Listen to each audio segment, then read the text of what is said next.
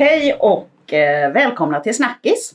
Och det här är ju ett, ett avsnitt i våran eh, serie som vi kallar för Grön kraft.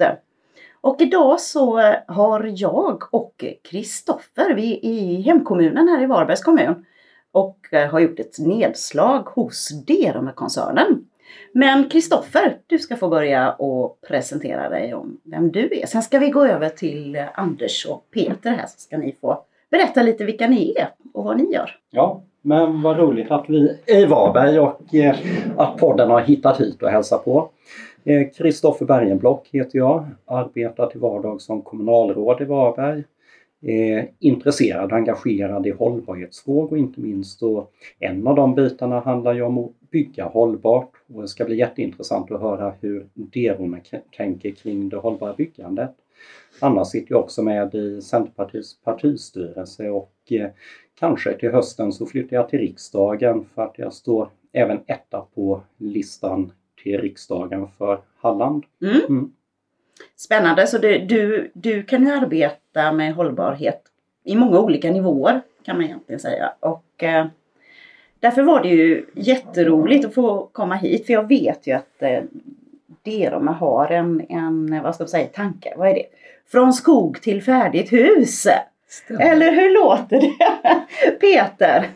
Ja, det, är, det är precis så. Från skog till färdigt hus. Ja. Och hur vi kan utveckla den kedjan på olika sätt. Och, så att eh, där möter vi varandra ganska väl då i, i hållbarhetsarbetet. Då. Det ja. jobbar vi mycket med, inte minst Anders som är här idag också. Då. Men jag heter alltså Peter Mossbrandt och är ansvarig för våran hussida inom koncernen. Då. Mm. Och Anders? Mm. Stämmer. Anders Karlsson, teknik och FoU-chef. Och eh, som FoU-chef så jobbar man med övergripande forskning och utvecklingsfrågor. Och framförallt för hussidan då. Så eh, mycket framåtriktat arbete som senaste två, tre åren och i framtiden kretsar väldigt mycket kring hållbarhet och eh, hållbart byggande och hur vi kan få ner våra sänka, sänka våra klimatavtryck i det vi, vi uppför. Ja.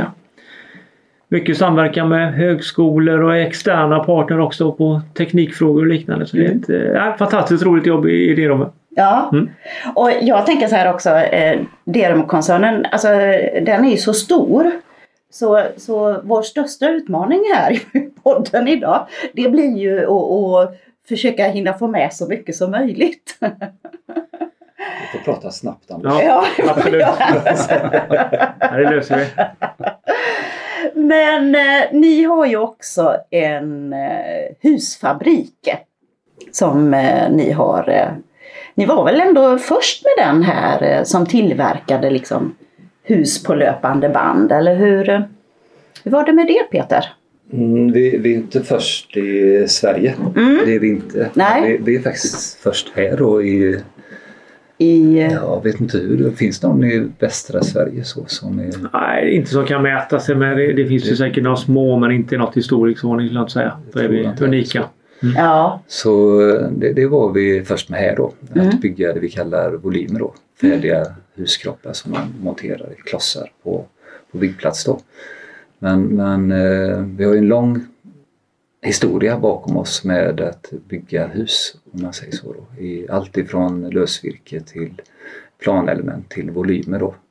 Och kanske man blir alldeles för teknisk om man går in och beskriver alla de olika, vad det är för någonting. Men, men eh, jag stannar där mm. tror jag. Nej, men jag tänker, eh, vi hade, vid något tillfälle så hade jag möjlighet att, vara, att titta på husfabriken och det är ändå om man tänker att eh, det som eh, många önskar med byggandet har ju egentligen varit lite grann att få ner kanske kostnaderna. Och att då göra det liksom eh, så att man får en systematik i det måste väl liksom hjälpa till och förenkla. Nu när vi hade, vad ska man säga, vad ska man säga som bostadsbrist och, och sådär överlag i Sverige. Ja men det kan, det kan vi ju faktiskt se det att det, det har varit till hjälp. Framförallt vi bygger mycket hyresrätter utifrån den industrialiserade produktionen. Alltså där, där byggherrarna och vi kan bestämma vilken produkt som ska vara på plats då. Mm. Och, och, vi har ju levererat väldigt många lägenheter, jag kan inte säga hur många det är, men det är så, vi har ett par tusen lägenheter per år som går ut ur våran produktion, inte i värde då utan i, totalt i, Ja. i våran koncern. Mm. Så, så, men den största andelen kommer ju då ifrån eh, våran industrialiserade verksamhet. Mycket går till Stockholm. Mm. Men, men det intressanta med er är väl också att ni har alla bitarna. Husfabriken är ju senast tillskottet. Ni bygger ju lösvirkeshus och ni bygger med färdiga byggelement och ni bygger eh, de här eh, modulerna och sätter ihop. Och dessutom när jag tittar ifrån Varbergs perspektiv så är ni ju dels en stor arbetsgivare i Varberg men ni är ju också en väldigt stor byggaktör i Varberg. Det är ju inte bara så att ni producerar utan eh, vi ser ju runt om i, i kommunen exempel på ert byggande eh, i alla de här eh, delarna. Och inte, inte minst ut på eh, eh Trömminge-Göingegården. Det här är ju ett fantastiskt projekt att få vara med och bygga en hel stadsdel där och där har vi ju en hel del spännande på gång också just i, i den stadsdelen vad det gäller hållbarhetsfrågor som vi kanske kommer in på senare. Men det ligger i våran strategi att ha en viss del utav projektutveck- egen projektutveckling då i, och där är vi ju hela, hela södra Sverige och upp i Mälardalen kan man ju säga då med egna, egna markområden, egna där vi jobbar med andra samarbetspartner och så vidare, både stora och små projekt så att vi, vi rör ju oss över väldigt många kommuner. Men att, att ha ett så stort projekt, eller ha mycket här i Varberg, Ja. är ju Mm. för oss väldigt viktigt då som vi faktiskt då, det du var inne på innan Lena här, att du kan gå ifrån skogen, gå igenom våra sågverk, våra produktionsanläggningar och sen ut och, och titta på en färdig trädgårdsstad. Alltså Mm. att man ser hela kedjan då. Och där det är allt ifrån de där små husen och till de höga husen, Mm. inte minst i trä då. Precis. Och, och, och Träslövs trädgårdsstad det nämnde vi ju inte som i stort sett är färdigbyggd här med eh, just en fantastisk variation mellan eh, Mm. olika sorters eh, Ja. eh, byggnader. Eh, och ni har råddat hela området där också. Ja, det är också själva. en, eh, en tanke då att vi ska möta alla typer utav eh, kategorier då. Så det är ju som Mm. du säger, det är både radhus, kedjehus, det är hyresrätter, bostadsrätter och friliggande villor då. Så man kan ju få en Ja, det är ett, där kan man säga Mm. att det är ett eh, hyfsat stort område men det är ett minisamhälle som ändå byggs upp Ja. i ett sådant område. Och det är väl ovanligt eller att, eh, att det är en aktör som gör allt. Jag tänker så här, ofta är det man, man eftersträvar ju liksom att få den här blandningen både med hyresrätter och bostadsrätter och kanske villor och så för att få, eh, få ett bra samhälle. Men det är väl ganska ovanligt att det är en aktör som gör allting, eller? Ja det är det. alltså, där är en av våra unikiteter är att vi Att ni kan göra att vi allt. tar alla hela kedjan då från Mm. konsument till proffskund till, till eh, ja, hyresrätten då om man säger så. Då. Ja. Så de flesta andra företag specialiserar sig kanske på bostadsrätter eller hyresrätter eller villor. Då. Så att eh, där har vi en liten fördel när vi går in i, i våra områden då att vi kan eh, faktiskt bygga samhället då hela vägen då. och så tar vi hand om hyresrätterna i vår egen förvaltning då. Ja. Ja, nej men det är för det eh, tidigare liksom när jag har jobbat, in, jobbat med inom allmännyttan eller så i Göteborg så var det ju det att det var ju det man eftersträvade och, och eftersom vi var allmännytta så eh, så blev det ju att nej, men då letade ju vi efter andra samarbetspartners för att kunna bygga bostadsrätter. Eller småhus då till exempel. Så det, ja. Ja men det, det är häftigt och när ska Göinge trädgårdsstad vara klar? Nej, den skickar vi till Kristoffer. Den frågan Ja. tycker jag. Kristoffer kan du svara på det? Är det kanske någon detaljplan eller någonting eller? Det, där, på, där pågår ett arbete så att det kommer bli klart så småningom. Det är ingen tvekan om det. Men det är ju inte så att eh, det kommer stå utan byggprojekt i Varberg utan det pågår ju för fullt. Ja absolut och, och det på, pågår även på Djurgården och, Ja. och runt Trönning också. Det ska Ja. ju, så där är ju, vi hade ju faktiskt en, en detaljplan som precis nu var färdig med ungefär 140-150 bostäder. Det var också då bygger precis samma mix. Nya hyresrätter, det kommer vara bostadsrätter och det kommer vara kedjehus och några små Mm. få bilder. Då.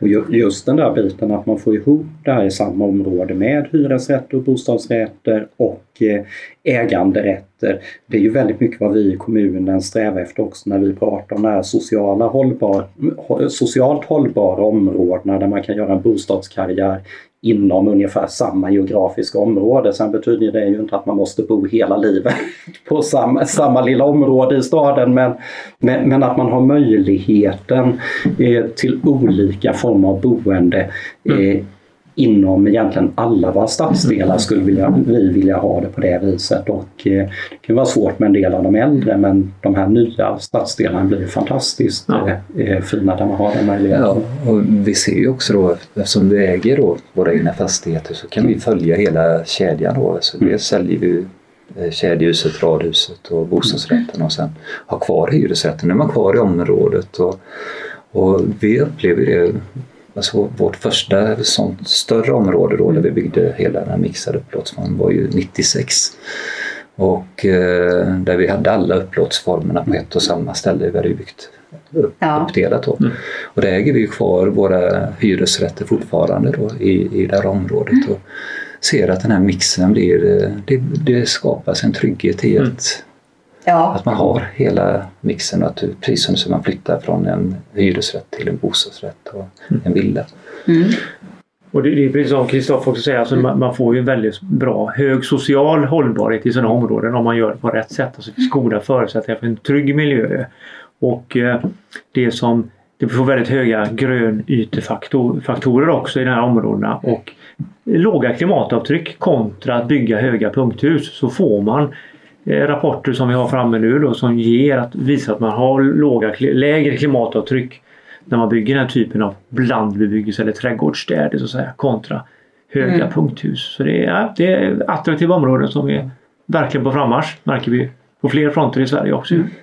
Och sen, sen tycker vi ju i kommunen rätt bra om också när man bygger för egen förvaltning för att det, det vet man ju är ofta en kvalitetsstämpel. Mm. Eh, att man, eh, det finns inte lika stora risker att byggarna har tagit genvägar när man bygger för den egna förvaltningen för då bygger man ju eh, kvalitet för ett långsiktigt hållbart eh, ägande. Eh, Nu vet jag inte hur stor del av den ni bygger som är för egen förvaltning men det är ju en betydande eh, del och det är väl hyres... Det är naturligtvis hyresrätterna Ja, men, men man kan säga att det, det, på våra områden så har vi ungefär 25 procent hyresrätter då.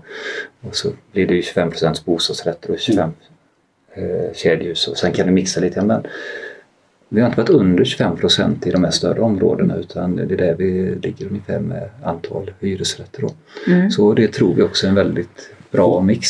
Och jag tänker att ge en trygghet även till de som har äganderätt eller bostadsrätt för att ni eh, finns kvar som, eh, som byggare i området under lång tid.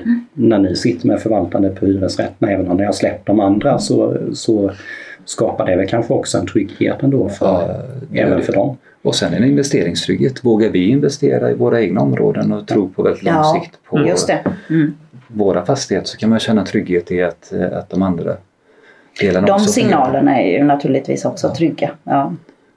Jag tänker, ni bygger ju också som sagt var väldigt mycket i trä och det är ju liksom jag tänker om man går in lite mer på det här hållbara och klimat eh, om vi pratar om klimatet Mm. och så som Mm, är en av våra stora utmaningar. Och där har ju byggbranschen håller väl på att göra ganska stora steg tänker, eh, tänker jag nu. Alltså man, man har fått in ett annat tänk. Eller eh, hur ser det ut Anders? Ja men så är det. Vi, vi fick ju nya lagkrav, eller ett nytt lagkrav här nu från 1 januari att vi ska klimatdeklarera våra bostäder när vi bygger Mm. som professionella byggare och det är klart att det driver på medvetenheten i branschen ju.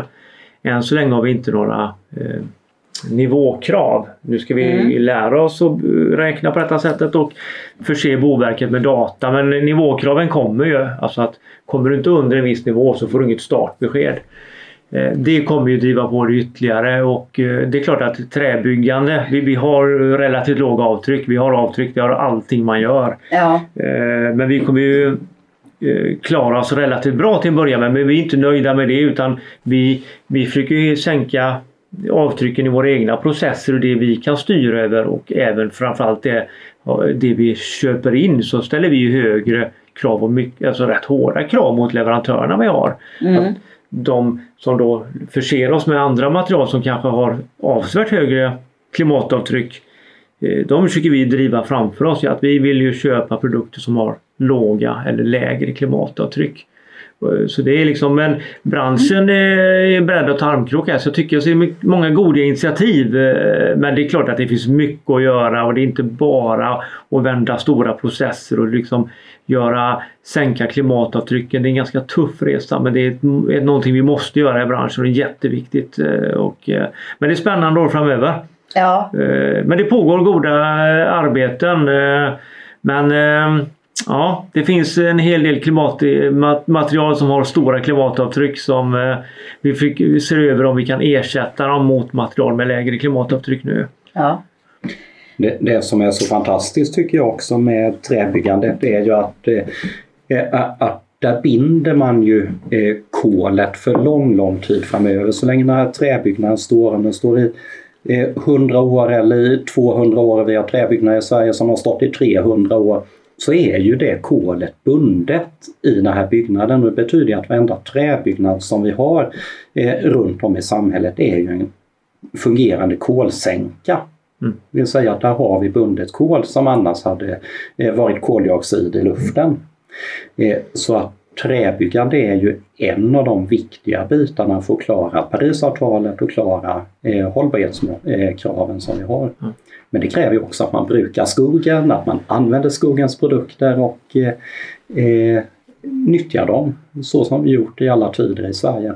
Ja men absolut mm. och, och, det är helt rätt på det. Vi, vi har ju välskötta skogar som är, alltså, det finns ju skogsvårdslagar hur det ska brukas och skötas och vi, vi köper en väldigt stor andel alltså, eh, från hållbart och certifierat skogsbruk eh, är, är det, det vi köper in till koncernen.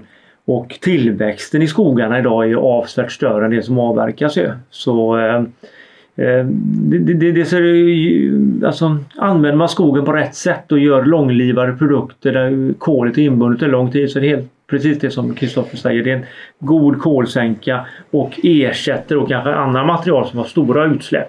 Så det är, träbyggandet kommer att öka. Det är, det är många som inser att det är en nyckel till att sänka klimatavtrycken. Mm. Men sen, eh, jag förstår ju varför du nämner just den här frågeställningen för det är ju pågår en debatt idag om skogsbruket. Ja, och, ja. och det, man inte tänkte. Det, det var genomskinligt. Ja, och det, den, det vill jag bara flika in då att Sverige satt ju, lagstiftade här runt 1900 om hur vi fick ha vårat skogsbruk. Ja. Och, och, och där kan man säga att vi ligger otroligt mycket längre fram än övriga Europa och kanske världen i hur vi hanterar vår skog. Och det tycker jag är problematiskt då när de här besluten håller på att fattas då i EU hur vi ska hantera våran skog där man då har sina egna skogar som referenser. Ja. Så det, där är ju mm. är vi ju lite oroliga då för hur vi orkar komma igenom som politiker i Sverige att, att ja. nå ut med hur bra vårt skogsbruk är här. Mm. Och hur vi använder vår skog. Hur Kristoffer mm. och Lena, mm. hur, hur, hur är ert arbete mot ja. EU de här frågorna? Nej men Centerpartiet, eh, utan att gå in på för mycket partipolitik i just den här bloggen så kan jag säga att Centerpartiet driver ju på hela tiden för det svenska perspektivet ner på EU-nivå. Vi har ju två EU-parlamentariker som jobbar hårt i den här frågan och försöker få övriga EU att förstå eh, det svenska skogsbruket och det är ju där den stora svårigheten är att man man utgår, precis som du sa, ifrån hur det ser ut eh, i sitt eget land och det finns ingen jämförelse eh, nere på kontinenten med den svenska skogen och det svenska skogsbruket. Det mm. finns ingen jämförelse. Men det är det som gör det så svårt för dem att förstå det här också. Mm. Men där driver, ju på, driver vi ju på i taxonomidebatten som finns i, i EU. och sedan så eh, jobbar vi i Sverige också för vi har ju en inhemsk debatt också kring det här med skogsbruket. Eh, eh där det har uppstått rätt mycket missförstånd eh, skulle jag säga som drivs på av en del krafter kring hur svensk skog används mm. och där man tror att det bästa skulle vara om svensk skog bara stod för fäfot och inte användes överhuvudtaget. Och det har ju visat sig även i forskningen kring det svenska skogsbruket att ett eh, bra skogsbruk är det absolut bästa sättet att binda koldioxiden också. Det är inte att gammal skog står på rot för all framtid mm. och, och fäller sig själv utan det är ett aktivt skogsbruk för att bindningen av koldioxid skiljer framförallt när skogen är i i tillväxt. Under tillväxt, ja. Och det är ju så ett, ett gammal skog som faller och ruttnar och när, när, när trämassan ruttnar så frigörs ju kol, kol, koldioxiden på nytt.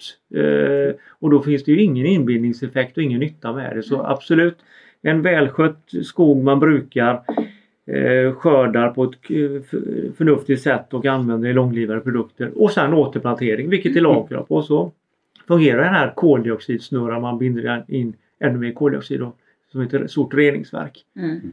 Eh, så det är en väldigt unik produkt ju. Eh, ja. Förnyelsebar, eh, den är helt outstanding och i förhållande till övriga egenskaper leder energi dåligt, den är stark, den har låg vikt, lätt att bearbeta.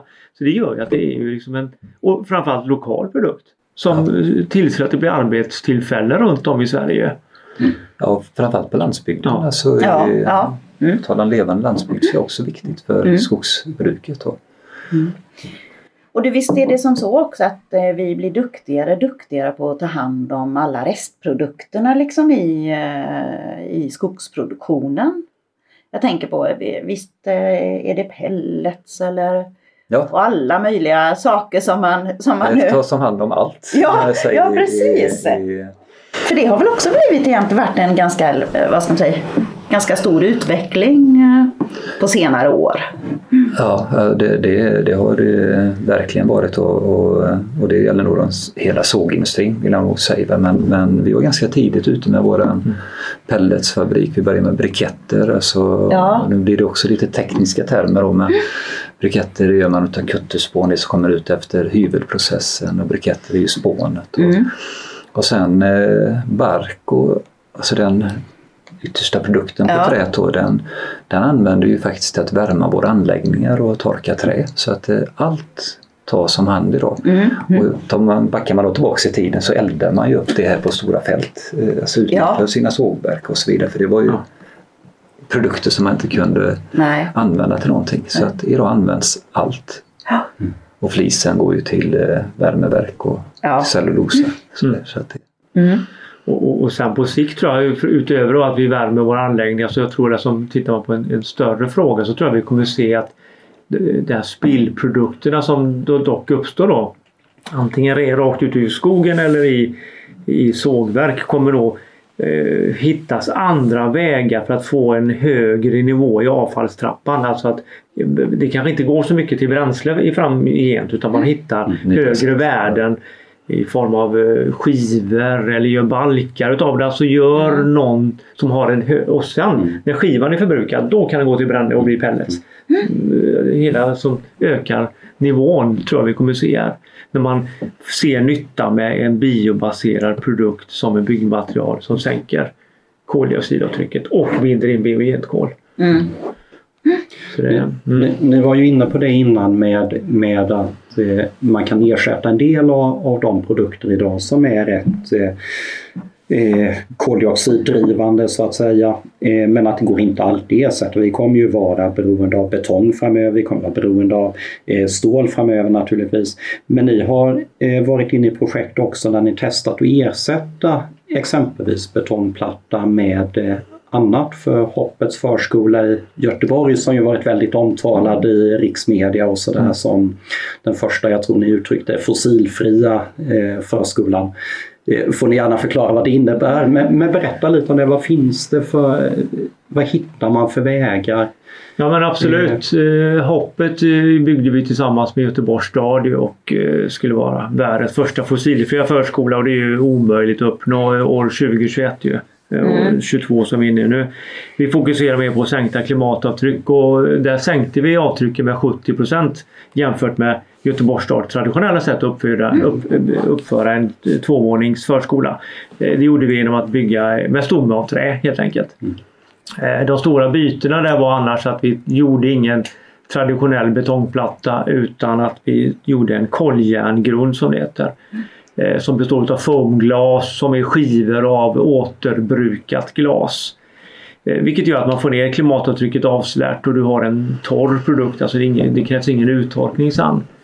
Det vi märker nu som vi, som vi driver mycket mot våra egna utvecklingsprojekt. Vi, vi, vi kör ju i egen regi där vi själva är byggherrar.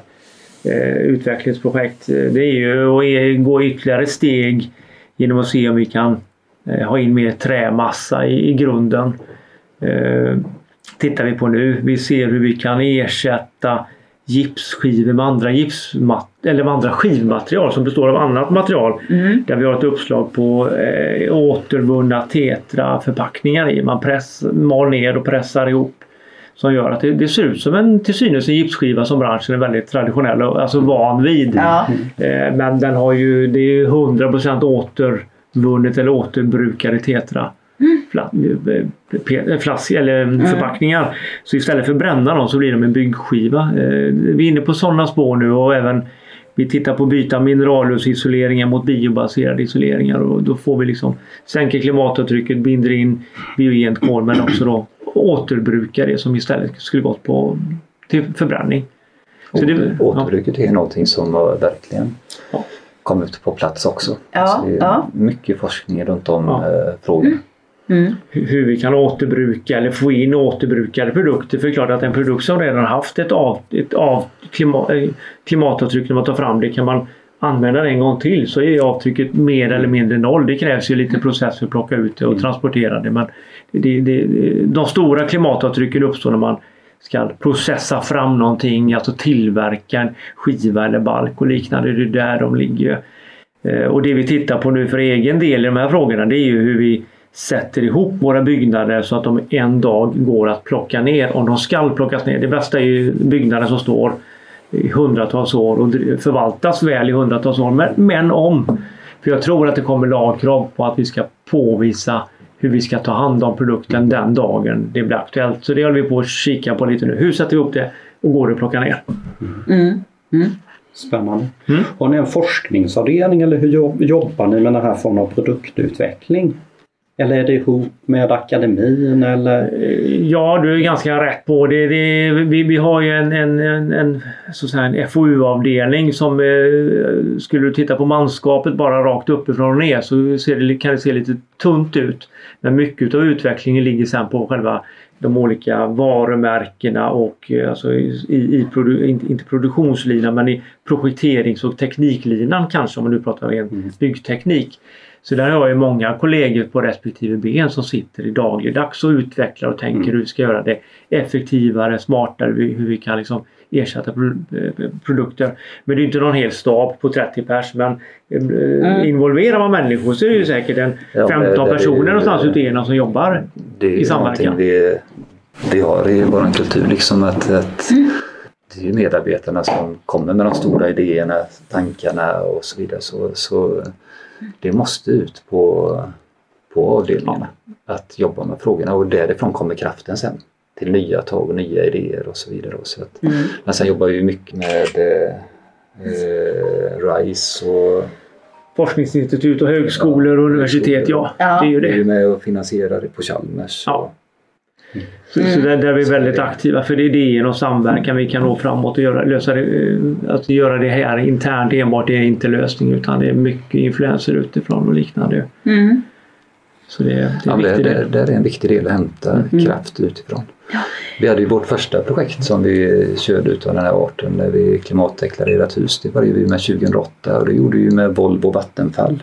Ja. Mm. Och, och, vi lärde oss otroligt mycket mm. från inte minst Vattenfall då, som eh, hade en hel avdelning med eh, hållbarhetsexperter på den tiden. Då. Så det la ju väldigt mycket mm. bas, alltså ändå för hur vi skulle tänka framåt och vår tanke när vi gick in i projektet var hur vi skulle kunna ladda en elbil och, och ett energisnålt hus. Ja. Men på köpet fick vi ju hela, ja, hela levnadssätt nätet och hur mycket utsläpp ja. vi gör per, per person och vad det kostar ja. i koldioxidutsläpp och äta en oxfilé eller mm. närodlat och så vidare. Så vi har, vi har ju faktiskt dokumenterat väldigt, väldigt ja. mycket runt det här mm. jobbet. Ja, om man tänker, eh, det har vi inte berört heller, men jag vet ju att det är just det här eh, att få ner alltså typ passivhus och, och sådär själva att man får ner kostnaden för eh, ja, uppvärmning och sånt. Det är ju också eh, klimatsmart kan man väl säga eller så. Kanske. Kanske. Eh, vi får, vi får hoppa in där lite. Vi, Ja. vi, vi, vi har ju tagit, vi har en vägg som vi har som vår koncernstandard som vi är en viss bestämd tjocklek på. Ja, som vi alltid ja. Mm. är vår grundförutsättning när vi arbetar så att säga. Eh, Vi hade under en period en ytterligare tjockare vägg som var en Mm. passivhusvägg. Eh, inte så attraktiv bland kunder och eh, det, det vi känner idag, den ställningstagande vi har idag kring det, det är att vi eh, ska, vill inte bygga tjockare väggar. Eh, det, det, tjockare väggar gör att vi, visst, vi får ner energiförbrukningen men väldigt marginellt. Mm. Eh, Den första iso- centimetern isolering är den bästa. Eh, Den, den sista när man börjar liksom komma över kanske 300 mm isolering så gör det inte så stor nytta. Så vi tycker att alla nu när vi ska addera på tjockare eller bättre isoleringar. Och bättre kan vi välja om de inte påverkar miljön. Men det är att det blir en miljöbelastning mer än att det blir en energireduktionen. Ja. Alltså, sen får man se. Sen beror det om energipriserna skulle bli tre gånger så dyra så kanske jag säger något annat eh, den dagen Mm, mm. än jag säger idag. Men det, det skulle jag svara idag. Det är att, Ja, men det, det, jag måste ju, det, I det projektet vi gjorde med One Ton Life och när vi byggde våra passivhus. Ja, ja, Det gjorde vi passivhus som du var inne på det. Det gjorde vi i vår, i vår egen fastighetsrörelse först. ja, ja. För att lära oss vad, vad, vad, vad man hämtar energin och vad du behöver göra för någonting i, i de här olika bitarna. Men vi har ju då en väldigt kraftfull vägg Anders och, Ja. och addera på den ytterligare då. Alltså det, det gör ju bara 1-2 kilowatt per kvadratmeter. Alltså om du ska lägga Mm. på den ett Mm. 45 millimeter Ja. till. Och det är det du menar med att belast, klimatbelastningen blir ju så mycket större Ja. än den intjäningseffekten då Ja. man har på det då. Och vi lärde oss otroligt mycket mer än att det var isoleringstjockleken när vi gjorde det här Mm. arbetet då. Utan det handlar ju om hur vi hanterar våra dörrar, fönster Ja. och absolut. Och konstruktioner. Ja.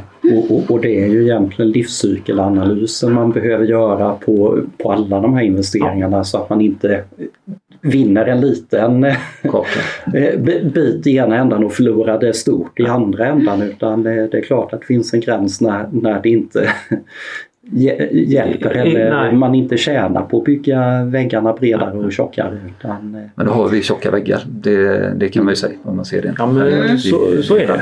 De står ju sig väl, eh, gör de absolut. Eh, Så- men så, jag vill inte tjocka på dem. nej, För det kommer inte löna sig för någon. Nej, Nej, det kanske- allra minst miljön. det kanske finns andra som skulle behöva göra det i branschen. Möjligtvis. Eh, ja, det kan finnas. utan att nämna, utan att nämna några namn. Men, men, ap- apropå det med andra i branschen, ni är rätt välbesökta med studiebesök och så i eh, husfabriken har jag förstått eh, hela tiden här sedan den öppnade och eh, kanske i övrigt också. Är det många som kikar på vad Derum eh, gör för någonting och eh, hur ni arbetar och tar intryck av det? Är det konkurrenterna eller är det, eller är det andra? Kollegorna ja. Kollegorna förstås. Så, eh, nej men det är det. Vi har ju väldigt mycket Anders och, och vi har ju mycket utbyten också emellan kollegorna. Vi brukar säga att vi är konkurrenter, det är när vi är ute på säljet. Sälj pratar vi inte med varandra om man säger så då. Men, Nej, precis. Mm. Men, teknik har vi väldigt mycket utbyte i branschen. Teknik är mycket samverkan. Alltså en, en sund samverkan där vi liksom hjälps åt och, och Mm. löser tekniska frågor som liksom istället för att tre, tre, man gör det på tre olika fronter så kan man göra det tillsammans. Så det är mycket Mm. sån samverkan som råder.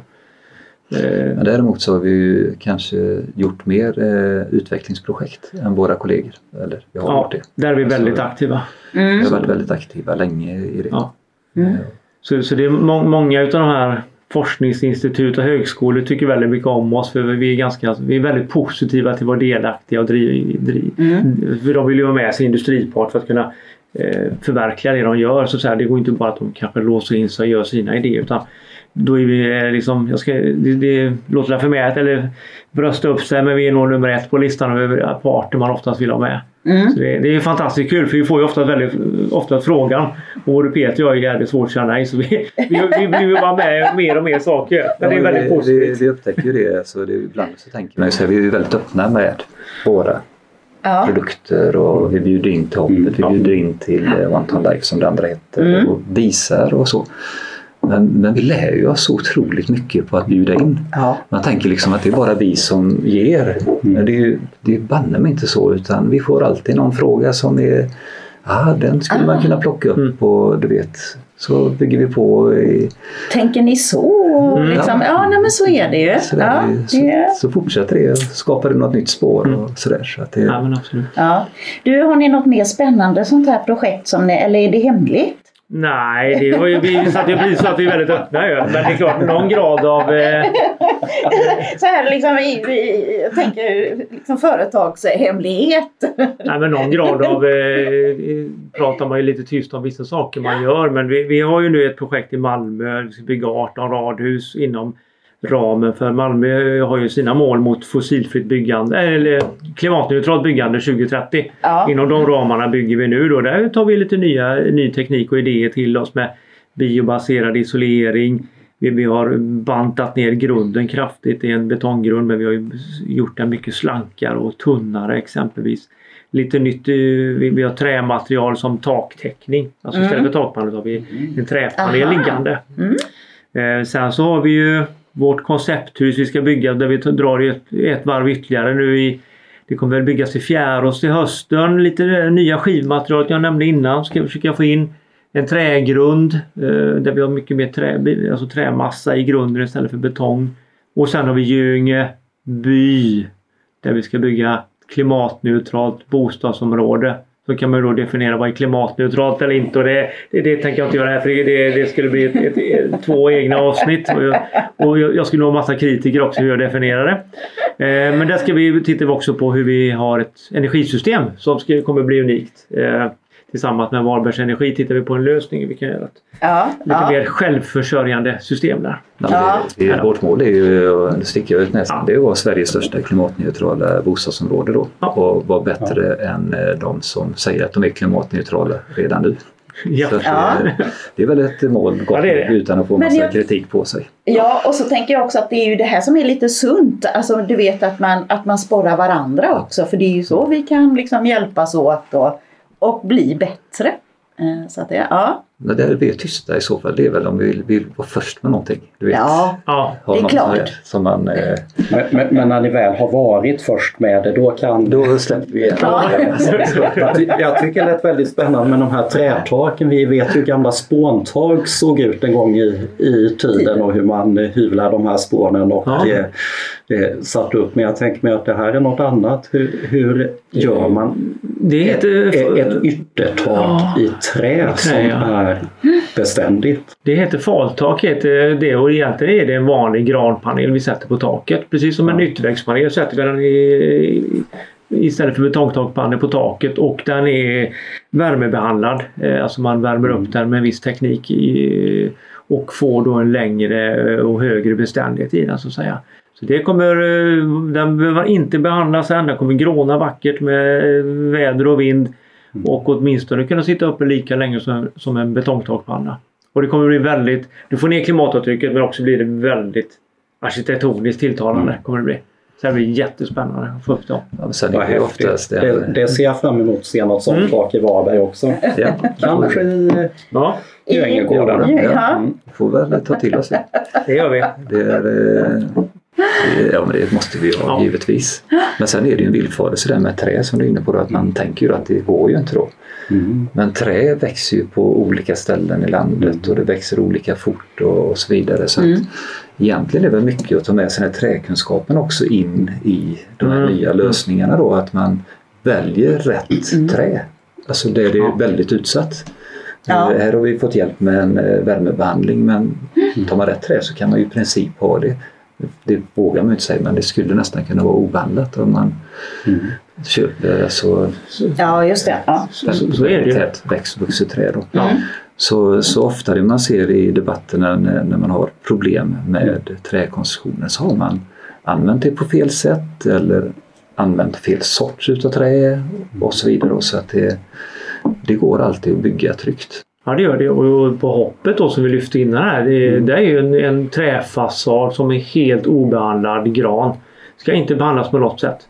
Eh, Göteborgs stad ska låta den gråna med, med tiden så det finns ingen behandling på den och eh, Vi har forskare som vi ligger rätt nära från Linnéuniversitetet som tittar just på de här frågorna kring obehandlad panel. Och de säger att den kommer ju klara sig lika länge som om den vore målad. Eh, Nu när vi gjort ett val och valt rätt panel så att säga som är rätt växt, uppväxtställe med rätt täthet i sig. Och, eh, jag tror vi kommer se fler obehandlade träfasader framgent. Det, det är ju liksom bara att den som bor där eller omgivningen ska tycka. Man får ju vara beredd på att den åldras på ett annorlunda sätt. Ja, Eh, ja. Målar du huset rött så vet du att det blir ju rött ganska Ja. länge. Tills det, eh, Men eh, du får ju stå ut med visst väderstreck och lite påväxt kanske. Sådär, men, ja. Och en grånad. Men eh, Det är ju vackert säger det är vissa. vackert ju. ja, ja. Häftigt.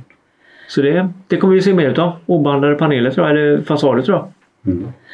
Ja, jag tänker också just eh, alltså, om man tänker på allt, allt underhåll eller sådär. Eh, Nu jobbade jag ju på eh, familjebostäder tidigare och, och jag har ju eh, 5000 lägenheter i liksom landshövdingehus och, och eh, där. Och jag, så jag vet ju vilket enormt eh, underhållsarbete det är liksom på den typen av fastigheter. Även om de är oerhört eh, Mm. vackra.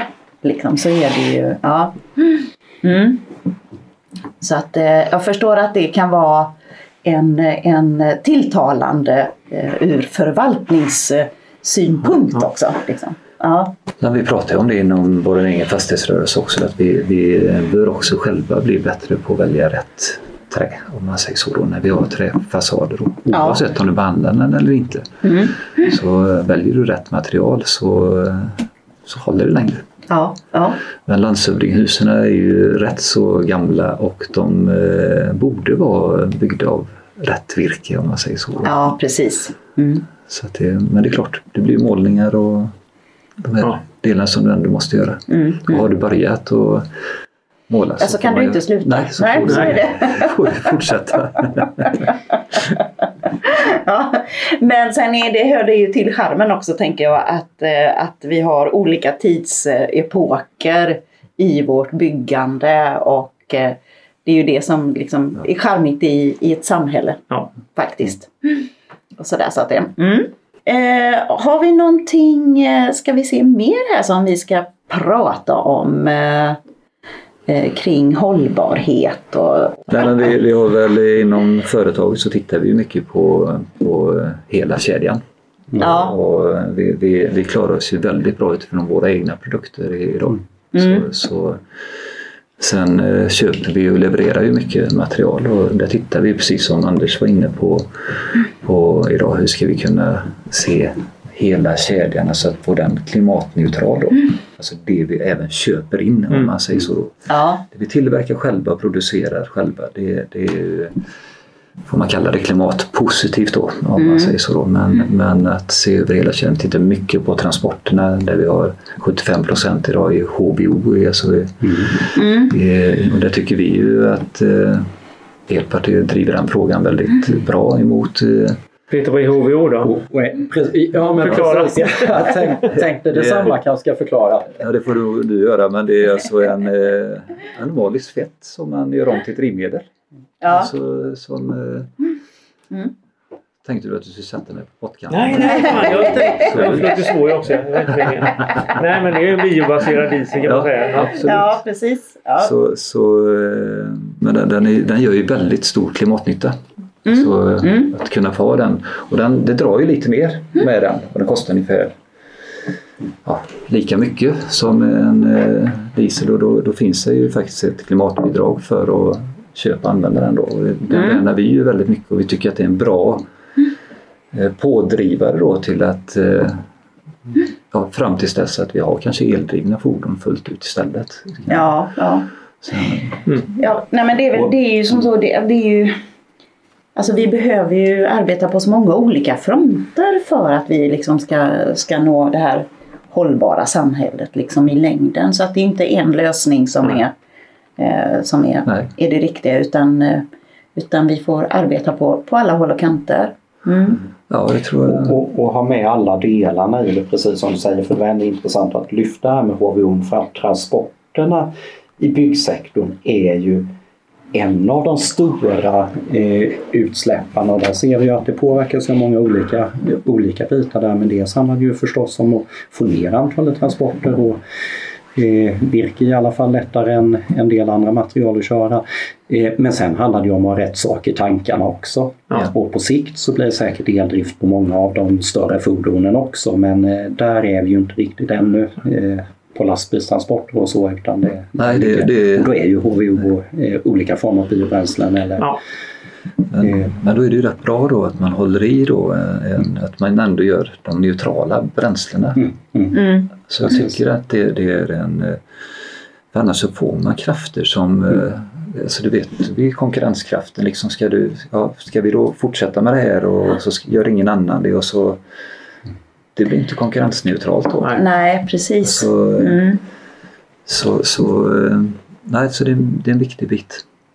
En, en, en annan fråga på ett vis apropå hållbarhet.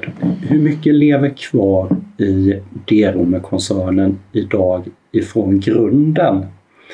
Alltså från när ni startade som ett eh, mindre företag i, i just Derum, men ni har ju kvar er stora fabrik som växer där också. Eh, men hur mycket av tankarna och sättet att arbeta eh, och utveckla finns kvar idag? Alltså, nu pratar man ju för, för kanske du får svara på Anders då, för jag skulle bara prata för mig själv. Nej, jag tycker att du ska Nej, svara. svarar du. svara för, Peter, för, för att det är du som får Ja, kommer ha, ha, ha den grunden liksom jag, kan känna. nej, men jag kan verkligen känna då hållbarhetsfrågan ska man vara ärlig och säga att den, den, eh, den fanns ju inte då på 1946 när vi startade bolaget. Då, Mm. eller farfar började med detta. Då, utan det, Eller den hette någonting annat då? Alltså den gick under ett annat namn tror jag. Nej men ansvarstagandet finns ja, ju med. Sparsamhet alltså, eller vad var det nu? Ja, så att det, det, Ja. det, det, gjorde, det var man ju noga med givetvis. Men, Ska vi fortsätta svara Peter? Men, men, eh, men jag vill säga att det, det, idag är vi ju 2800 medarbetare då, som är runt omkring hela landet. Och, och vi jobbar väldigt mycket med att bibehålla den kulturen då med vårt enkla sätt, förhållningssätt. Alltså vi är långsiktiga, vi är, och drivkraften som du talar om Mm. den sitter ju någonstans i generna då. och Ansvarstagandet då börjar ju mycket utifrån att företaget går före familjen på något sätt. Det var ju där det började med vårt ansvarstagande som nu då vi täcker in då i fortsatt i både vårt hållbarhetsarbete och hur vi tänker med företaget, det sociala och våra anställda. Och så, så, att- så jag, jag, jag till och med kvar liksom eh, de här uttrycken som Karl Andersson hade. Och Ja. det, kan vi inte göra affärer på ett schysst sätt så ska vi låta bli. Alltså det finns kvar och man är, den enkelhetens handslag ska räcka. Ja. Och, och, eh, Mm. sen är det mycket utav eh, den stora utvecklingen har ju, har ju nästa generation gjort, alltså, som kom efter Karl, alltså där man gjorde förädla hela kedjan då. Alltså där, där, eh, det kanske var så att de var fyra personer istället för en då som eh, den här kraften eh, blev ännu större då. I, i, eh, och, och vi som kommer näst då, vi, vi, vi förvaltar inte alls, så vill jag inte uttrycka det, men vi har ju fått en, eh, en sån här otroligt fin grund och stomme att stå på ifrån de äldre. Nu är jag ju äldre snart också. Ja. Så att, så att det, Nej, men det Men, men, men ja. ni, för, ni förvaltar, eh, ni, ni, ni utvecklar ju företaget och driver det vidare men ni förvaltar ju ett kulturarv. Eh, För vad lite det, det jag var ute Ja. efter och sånt som du har sagt tidigare kring det här. och det är väldigt Och- och- viktigt och för just- oss. Och, och just det här med hållbarhet, det är ju många aspekter på det. Nu pratar vi gärna hållbarhet utifrån klimat och Ja. miljö, men hållbarhet det är ju att ha en hållbar företagskultur över tid också. Där ni har grunden ute i det en gång i tiden och eh, Och den, befinner er nu över stora delar av Och den- Sverige den och tycker har jag- kvar. Den är rätt intressant också då, kan, Mm. det du säger då, att den märks otroligt tydligt då när vi, när vi är på Stureplan och gör affärer. Alltså när vi möter då den här finansmarknaden då kan man ju säga då. Ja. Och kulturellt så, så kan, kan vi nå varandra utifrån eh, ett jordnära perspektiv och sådär då men hur vi tänker om affärer, hur vi, hur vi ser på vårt företag och att vi tycker det är viktigare att vi har en långsiktig relation. Ja, det kan man inte säga så om, om Stureplan för de kanske vill, de vill ha långsiktiga relationer också då. Men Mm. vi ser på vårt företag då. Att det är det som är basen, inte själva affären. Nej, precis. Ja.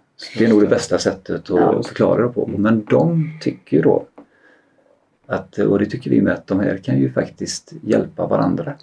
Ja. Det finansiella och, och eh, det som kommer från eh, landsbygden då kan man ju Ja, säga. ja, precis. Så 90 procent utav allt vi producerar produceras faktiskt från landsbygden Ja, och går till tillväxtorterna. Så bara det är ju en Ja, precis. Jag tänker det också att det är ju kanske nu, vi känner ju vi till det de är med, men det är ju inte alla som kanske känner till att det är en familjekoncern fortfarande. Liksom, eller vad man ska säga. Det är familjeägt. Eh, ja, Ja, hållit på i 75 år nu. ja precis. Och 70, 76. 76, ja. Svårt att säga nästan. Ja, precis. ja, Men det, det är så mycket, alltså, men, alltså jag som är lite mer från sidan eh, utifrån då. Det, det blir ju, alltså, nu vet inte jag hur kulturen såg ut här på både 40 och 50-talet men man kan ju känna att det, kulturen har ju levt genom företaget och ägarna hela tiden. Men det skruvas och anpassas lite efter den tids, tiden man befinner sig också. Jag har varit med i 22 år. Och liksom, jag tycker liksom att man är anpassat sig efter det som förutsättningarna är. För det är klart att spelplanen ser annorlunda ut också. ja. Och arbetstagare ja. som ska komma och tycka att det känns bra. Men man känner ju samtidigt att kulturen finns ju med i botten och kommuniceras ju mycket. Och så gör man en, en skruv på det som gör att den passar in år 2022. mm, mm, Som gör att vi blir attraktiva. Och, men, ändå så. men många attraheras ju också av historiken och familjeägandet och, och det här värdegrunden. Och värdegrunderna just som det finns ju. Mm, Så det, ja, men framförallt alltså det är, det är ett väldigt enkelt bolag och enkel koncern med ägarna som är mitt ibland och jobbar är. Det är jättekul. mm, mm. Så att, eh, och just det här, är man lokal så känner man ju till det här från skog till färdigt hus. Det, Ja, liksom, det är ju Precis, där sitter den. Sloganen.